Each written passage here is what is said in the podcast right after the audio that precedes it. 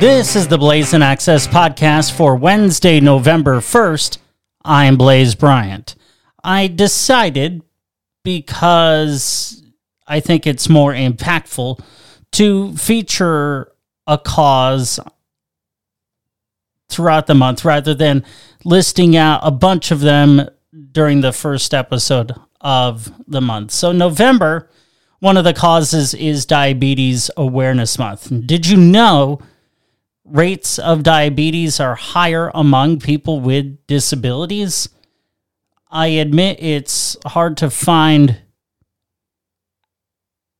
current data on this, but what I do know through my work in this field is they are higher for a few reasons. One, it's just a simple fact that, one, if you don't have as many financial resources, it's a lot more difficult to eat healthy because things that are less expensive simply just are not healthier.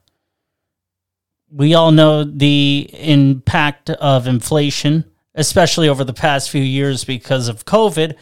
And honestly, it really does boil down to mainly an economic issue, as does so many things impacting people with disabilities. Now, the other thing to consider is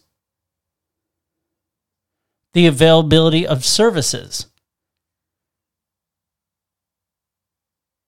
because transportation is such an issue. Seeking out nutritional help is more difficult. If you are someone who relies on home care, you need to find the right person to help you do the shopping so that you can eat more healthily. These are all just realities people with disabilities face as it relates to diabetes. There are resources out there on diabetes and people with disabilities. I will link to those here in the show notes, so go check those out. What do you think? Is this something you thought about before? Let me know. blaisinshows@gmail.com.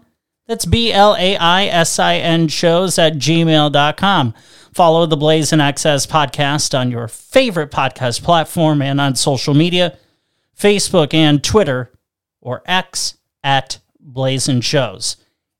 Tell your friends about the show and have them subscribe as well. If you have a minute or two, I'd be grateful if you left a rating and a review. Tune in for more disability news tomorrow. I'm Blaise Bryant. You are listening to the Blaisin' Access podcast, amplifying the disability voice one story at a time. Have a great day.